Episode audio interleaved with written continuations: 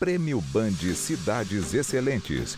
Uma iniciativa para reconhecer a boa gestão que faz a diferença na sua cidade. Educação, transporte, saúde, desenvolvimento social, segurança, transparência. Como está a administração no seu município e quais os projetos inovadores que estão sendo implementados? Acesse o site e saiba mais sobre o prêmio Band Cidades Excelentes. Uma iniciativa Instituto Áquila e Grupo Bandeirantes.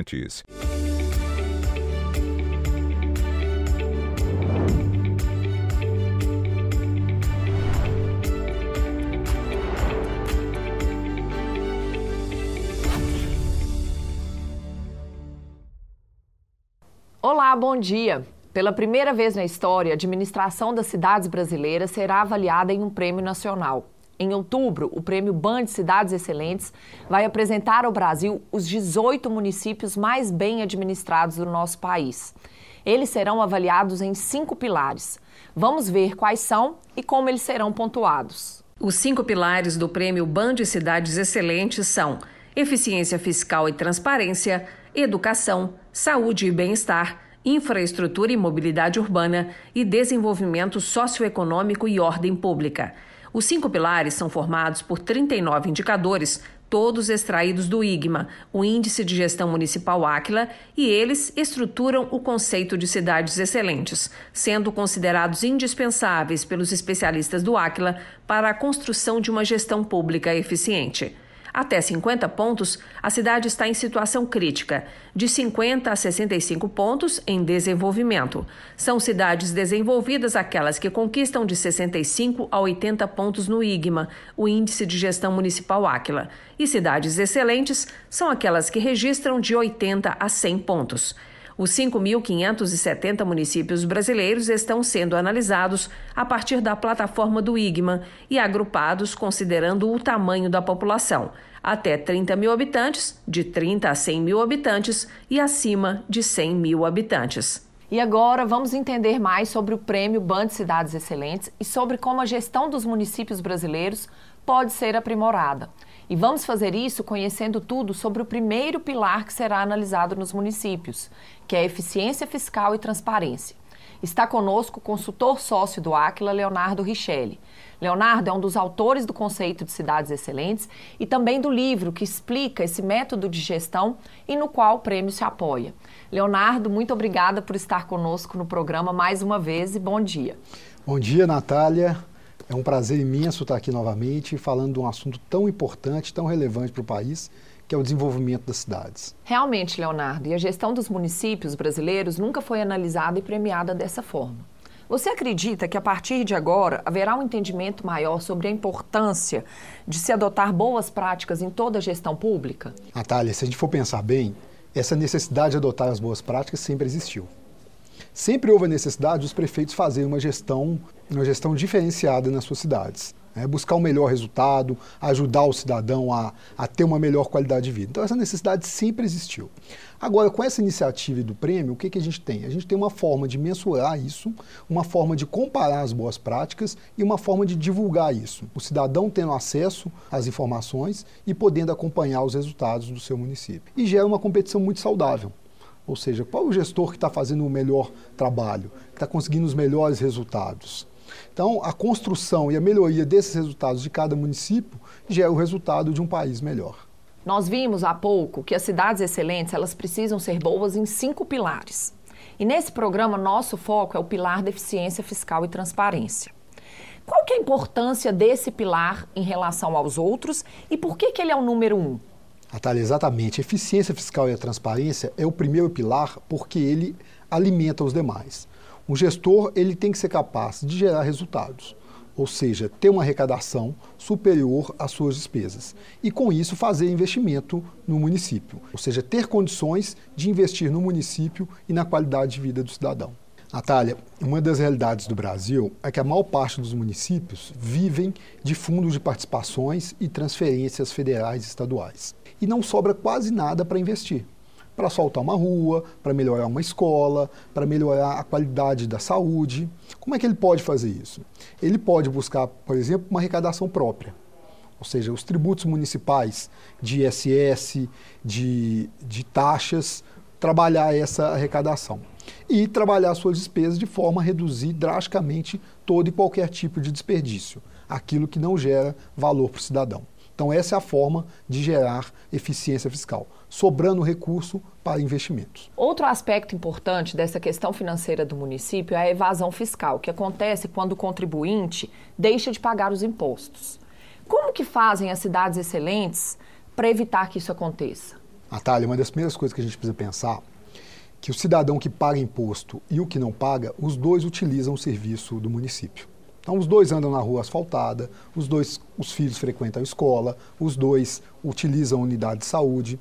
Então, aquele que não paga está se beneficiando de um serviço de todos aqueles que pagam. Então, o gestor deve seguir muito próximo aquilo que manda a lei de responsabilidade fiscal, evitando a evasão. Tem um, um outro aspecto importante que é ah, o processo de cobrança e de arrecadação. Então, hoje tem cidadão que vai à prefeitura querendo pagar uma determinada taxa e tem dificuldade. Chega lá, isso é do departamento, é com outro departamento, ou às vezes ele vai tentar um alvará para abertura de sua empresa ou do seu empreendimento, tem dificuldade. Então, a facilitação desse processo, a liberação das energias dentro da prefeitura também ajuda. Isso atrai mais empresas, isso facilita o processo e isso evita também uma parte da evasão. Um aspecto importante hoje sendo utilizado em, em, cidades, às vezes de maior porte, é a questão da inteligência artificial aplicada à arrecadação de tributos. Quer ver um exemplo, Natália? Quando você vai fazer uma blitz, por exemplo, de arrecadação para avaliar se os carros estão pagando seus impostos em dia. Então, os policiais não vão parar qualquer carro. Eles estão municiados com essas informações que vem dessa inteligência e determina qual que é o carro que deve ser parado. Ou seja, a priorização já está organizada para a tomada de decisão dele. E Leonardo, existe um histórico no Brasil do poder público fazer caixa aumentando impostos. Mas com a carga tributária já tão elevada, isso seria muito impopular. Você acabou de citar vários exemplos de como as cidades excelentes elas conseguem melhorar o caixa sem aumentar os impostos, né? Natália, aumentar a arrecadação aumentando impostos vai na contramão de tudo que a gente defende. Né? Um trabalho de gestão, ele tem que buscar aumento da arrecadação sem aumento de impostos e redução das despesas sem redução do serviço prestado pela, pela prefeitura. Então, esses são pilares de qualquer trabalho de gestão que tem que ser feito. Quer ver um outro exemplo? Evitar aqueles refis que fazem de tempos em tempos. Ou seja, o cidadão não vai pagando imposto, chega lá na frente, o, a prefeitura lança um refis que libera cobrança de tributos, de taxas e de multas sobre isso. Tem muito cidadão que fica guardando esse momento para depois pagar o um imposto, ou seja, não paga durante anos para lá no final participar desse refis. Então essa é uma prática que não ajuda na arrecadação do município. Vamos falar agora um pouco mais sobre a importância da transparência que também compõe esse pilar. A criação obrigatória dos portais da transparência lá em 2013 foi um passo importante? Sem dúvida, Natália, foi um passo importantíssimo a criação desses portais e a disponibilização e democratização da informação. Essa fiscalização o tempo todo traz para o prefeito uma responsabilidade maior de ser mais eficiente na sua tomada de decisões. O IGMA, o que, que ele faz? Além de ser os dados que estão ali por exemplo, num portal da transparência, ele transforma isso em informações, em indicadores. Então, indicam um caminho, indicam se está no caminho certo, indicam se aquela é a melhor forma de fazer. Então, quando eu junto o portal da transparência e indicadores, eu tenho um potencial muito grande aí de tomada de decisões. Vamos conhecer agora as capitais mais bem posicionadas no pilar de eficiência fiscal e transparência? A equipe do IGMA, o Índice de Gestão Municipal Áquila, preparou para a gente. Vitória aparece em primeiro lugar com 85,82 pontos no IGMA. Em segundo está Palmas, com 78,72. Na terceira posição do IGMA, entre as capitais, está Rio Branco com 77,80, seguida de Curitiba com 76,53 pontos. Na quinta posição está a capital do Sergipe, Aracaju, com pontuação de 76,45. A capital que ocupa a posição de número 6 é Belo Horizonte, com 75,24, seguida de Manaus, com 74,36 pontos.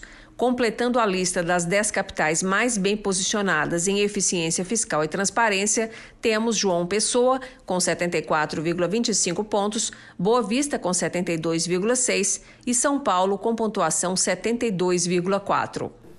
Vamos conferir agora o pilar da eficiência fiscal e transparência comparando cidades do mesmo porte. Quando consideramos as cidades que têm até 30 mil habitantes, as cinco melhores em eficiência fiscal e transparência estão na região sul do país. Em primeiro lugar está Presidente Getúlio, com 93,90 pontos no IGMA. Em segundo, Pato Bragado, com indicador 93,86 seguida de Entre Rios do Oeste, também no Paraná, com 93,65 pontos. Na quarta posição está Santa Terezinha de Itaipu, com pontuação de 92,28. E fechando a lista das cinco cidades com até 30 mil habitantes mais bem colocadas no pilar de eficiência fiscal e transparência, temos Balneário Pissarras, com 92,23 pontos. Agora vamos ver a pontuação dos cinco municípios com 30 a 100 mil habitantes mais bem posicionados neste ranking. Em primeiro lugar está Videira, em Santa Catarina, com 92,85 pontos, seguida de Araquari, no mesmo estado, com 92,04. Na terceira posição está a cidade paulista de Ilhabela, com 90,75 pontos. Em quarto está a catarinense Curitibanos, com indicador de 90,68. E na quinta posição temos a paranaense Marechal Cândido Rondon, com 90,55 pontos. E agora vamos comparar as cidades com mais de 100 mil habitantes. Em primeiro lugar está a paulista Santana de Parnaíba, com pontuação 90,57. Na segunda posição está a gaúcha Erechim, com 90,53, seguida de Pinhais, no Paraná, com 88,58 pontos. A paulista Barueri surge na quarta posição com 87,19 pontos. E encerrando a lista das cinco cidades com mais de 100 mil habitantes mais bem posicionadas em eficiência fiscal e transparência, temos a paranaense Toledo com 86,92 pontos no IGMA. Leonardo, nós vimos aí no VT que somente uma capital, que é Vitória, está com uma pontuação de cidade excelente. Ao que, que você atribui essa diferença? Natália, o fato de Vitória ter uma pontuação acima de 85 na eficiência fiscal demonstra que ela tem as condições iniciais para a busca de uma cidade excelente. Então, ela tem que utilizar a força desse pilar para investir nos demais pilares. Então, essa é uma primeira observação que a gente faz desse ponto. O segundo é, a excelência é um caminho, não é um, um fim em si. Então, todas as demais capitais trabalhando a melhoria dos seus indicadores para a busca dessa excelência. Acho que um outro ponto interessante a ser observado é que das cidades que foram apresentadas, as capitais, nenhuma delas aparece como um problema crítico. Todas elas estão num caminho de desenvolvimento da excelência. Essa é a esperança que a gente tem de melhoria do Brasil. Eu fico imaginando então que no futuro veremos as notas das prefeituras no IGMA serem usadas como critério para o prefeito ser reeleito. Ou seja, se o prefeito quer ser reeleito, ele precisa melhorar seu município. Vamos fazer um raciocínio simples, né, Natália? O IGMA é um raio-x da situação atual do município nos cinco eixos. Então, eu posso avaliar um gestor através da evolução do seu resultado. Ou seja, ele recebeu a cidade do prefeito anterior com 60 pontos no IGMA, que é um que a gente considera uma cidade em desenvolvimento, e conseguiu levar 81, 82 ou seja, tornar uma cidade excelente, ou conseguiu trazer ela para uma condição de referência na sua região. É um bom gestor. Fica muito claro o bom gestor e aquele que não está fazendo bom trabalho. Você acabou de citar que o IGMA fornece um verdadeiro raio-x do município, o que tem ajudado muitos prefeitos e suas equipes a entenderem quais áreas estão os pontos fracos a serem melhorados no município.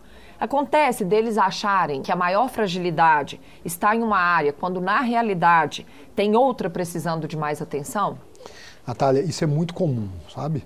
O... Primeiro vamos pensar, o IGMA ele mapeia os 5.570 municípios. Então, seja um município de pequeno porte, seja um município de grande porte, eu tenho as informações necessárias disponíveis. Depois, uma coisa importante avaliar é qual o eixo do IGMA que tem maior distorção, ou seja, que precisa de maior desenvolvimento. Muitas vezes o cidadão está acostumado a entender que a maior necessidade do município é aquele que afeta ele diretamente, mas não olha a população como um todo.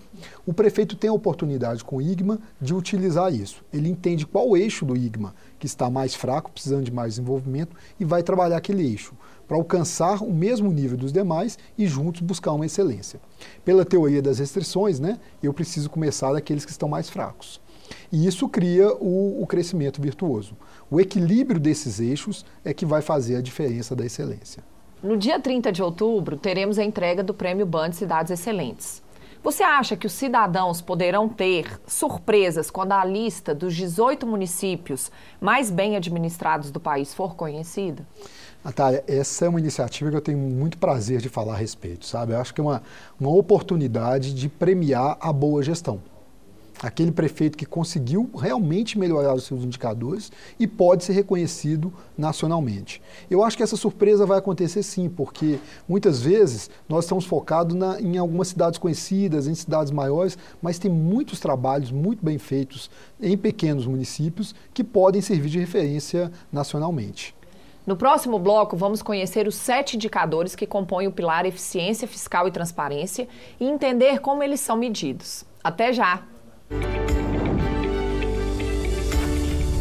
Prêmio Band Cidades Excelentes uma iniciativa para reconhecer a boa gestão que faz a diferença na sua cidade. Educação, transporte, saúde, desenvolvimento social, segurança, transparência. Como está a administração no seu município e quais os projetos inovadores que estão sendo implementados? Acesse o site e saiba mais sobre o prêmio Band Cidades Excelentes, uma iniciativa Instituto Águila e Grupo Bandeirantes. Para administrar bem, o gestor público precisa ter informações sobre cada setor que comanda. Senão, pode tomar decisões no escuro e errar. Há quatro anos, o Aquila decidiu criar uma plataforma de informações apoiada na inteligência artificial e reuniu um grande banco de dados sobre os municípios brasileiros, dando origem ao IGMA, Índice de Gestão Municipal Aquila. O IGMA tem 39 indicadores em várias áreas da gestão e agora, esses dados são a base do Prêmio Band Cidades Excelentes, que vai anunciar no final de outubro quais são os 18 municípios brasileiros mais bem administrados. Vamos continuar nossa conversa com o consultor sócio do Aquila e coautor do livro Cidades Excelentes, Leonardo Richelli. Leonardo, eu sei que você, o Rodrigo Neves e o Raimundo Godoy, CEO do Aquila, estão viajando muito pelo país, apresentando os detalhes do prêmio a diversos prefeitos. E parece que os gestores públicos eles estão articulando para tentar melhorar a nota da cidade antes do prêmio ser entregue, né? Como que isso funciona? Natália, o, automaticamente os 5.570 municípios já estão concorrendo ao prêmio, à medida que melhoram o seu resultado no indicador. Além disso, tem algumas coisas que estão acontecendo no município que ainda não se transformaram em resultados. Então, projetos, iniciativas, inovações, e o prefeito pode, então, cadastrar qualquer uma desses projetos, iniciativas ou inovações junto ao prêmio. E, com isso, melhorar a sua nota no IGMA. Então, isso qualifica aquele projeto como uma iniciativa de boa prática para o prêmio. Então, boa sorte para essas prefeituras que estão buscando a melhoria na nota. Neste programa, estamos te explicando todos os detalhes sobre o primeiro pilar de análise das cidades excelentes, que é eficiência fiscal e transparência. Vamos então conhecer os sete indicadores que compõem este pilar. No pilar Eficiência Fiscal e Transparência, o IGMA identifica o percentual de endividamento do município, a autonomia fiscal, capacidade de investimento, investimento per capita, ou seja, por habitante, e ainda resultado fiscal índice de transparência e aderência ao plano de contas criado pelo Tesouro Nacional. O primeiro indicador do pilar eficiência fiscal e transparência é o percentual de endividamento do município. Como ele é calculado e que implicações ele gera na vida do cidadão? Natália, percentual de endividamento é quanto o município tem de dívida em função da sua, da sua arrecadação. O município sempre vai precisar investir muitas vezes através de um, de um financiamento de investimento. Isso não tem problema nenhum. O que a gente precisa ter é um equilíbrio entre o endividamento e a minha arrecadação, para que depois também eu não fique pagando os juros da dívida e não tenha recurso para investimentos ou pagamento de despesa. Então, ter uma, uma dívida, digamos, equilibrada facilita o gestor a tomada de decisões na hora de investimento. E agora, Leonardo, analise para a gente a importância do indicador autonomia fiscal, que também é medido pelo IGMA. Ótimo, Natália. A autonomia fiscal é justamente a capacidade do município de gerar recursos próprios, não ficar dependente de fundos de participações e transferências estaduais e federais. Então, quanto maior for a capacidade do município de gerar arrecadação, menos dependente ele fica e maior a sua chance de aumentar a sua arrecadação, melhorando o município.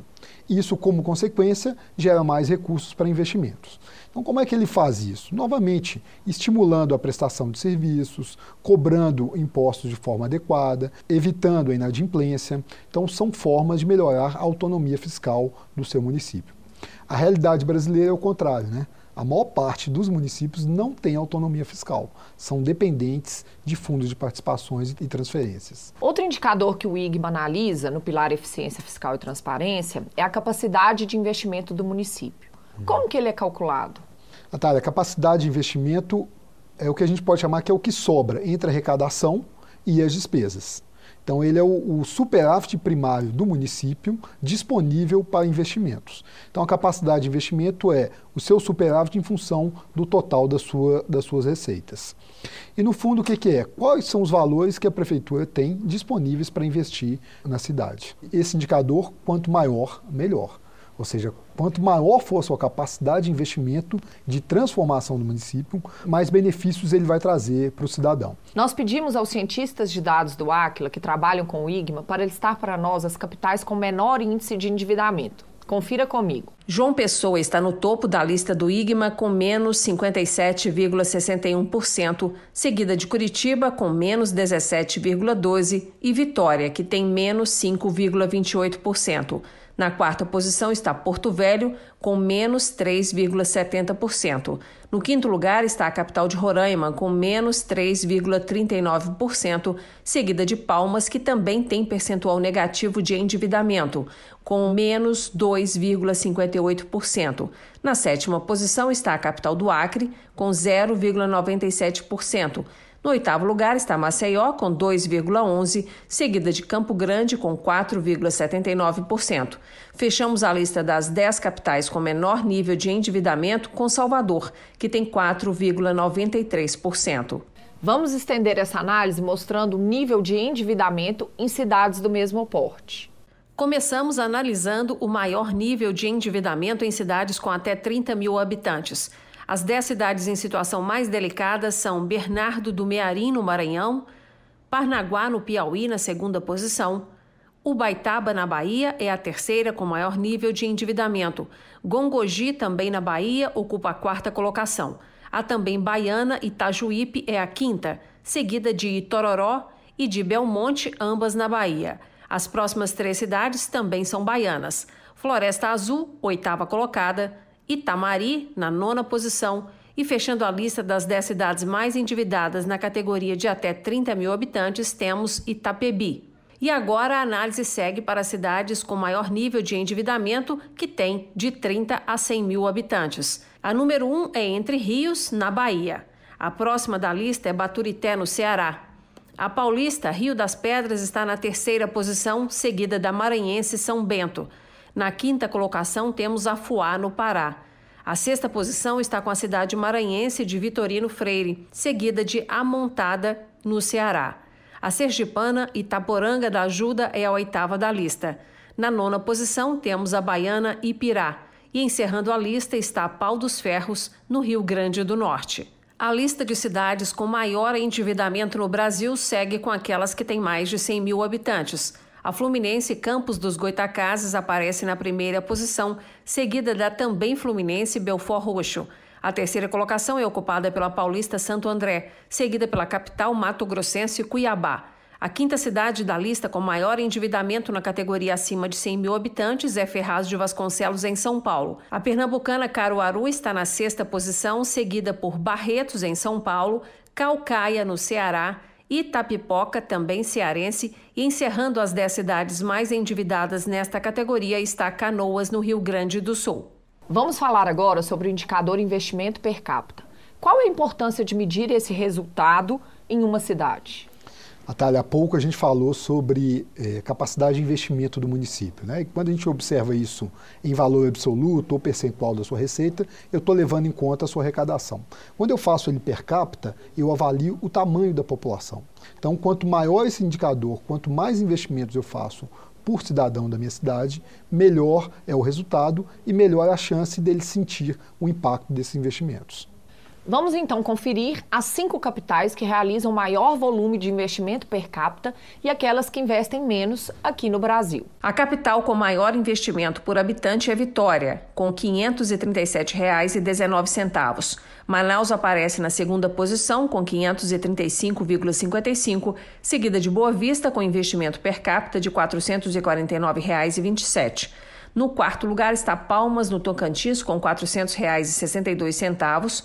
Florianópolis fecha a lista das capitais com maior investimento per capita, com 357,33.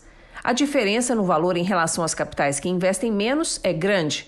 Considerando apenas as cinco primeiras, temos Natal, com 49,10, Rio de Janeiro, com R$ 80,67, seguida de Maceió, 88,26, Porto Velho, R$ 119,73 e Belém com R$ 122,80. Natália, esse é um retrato de uma situação atual.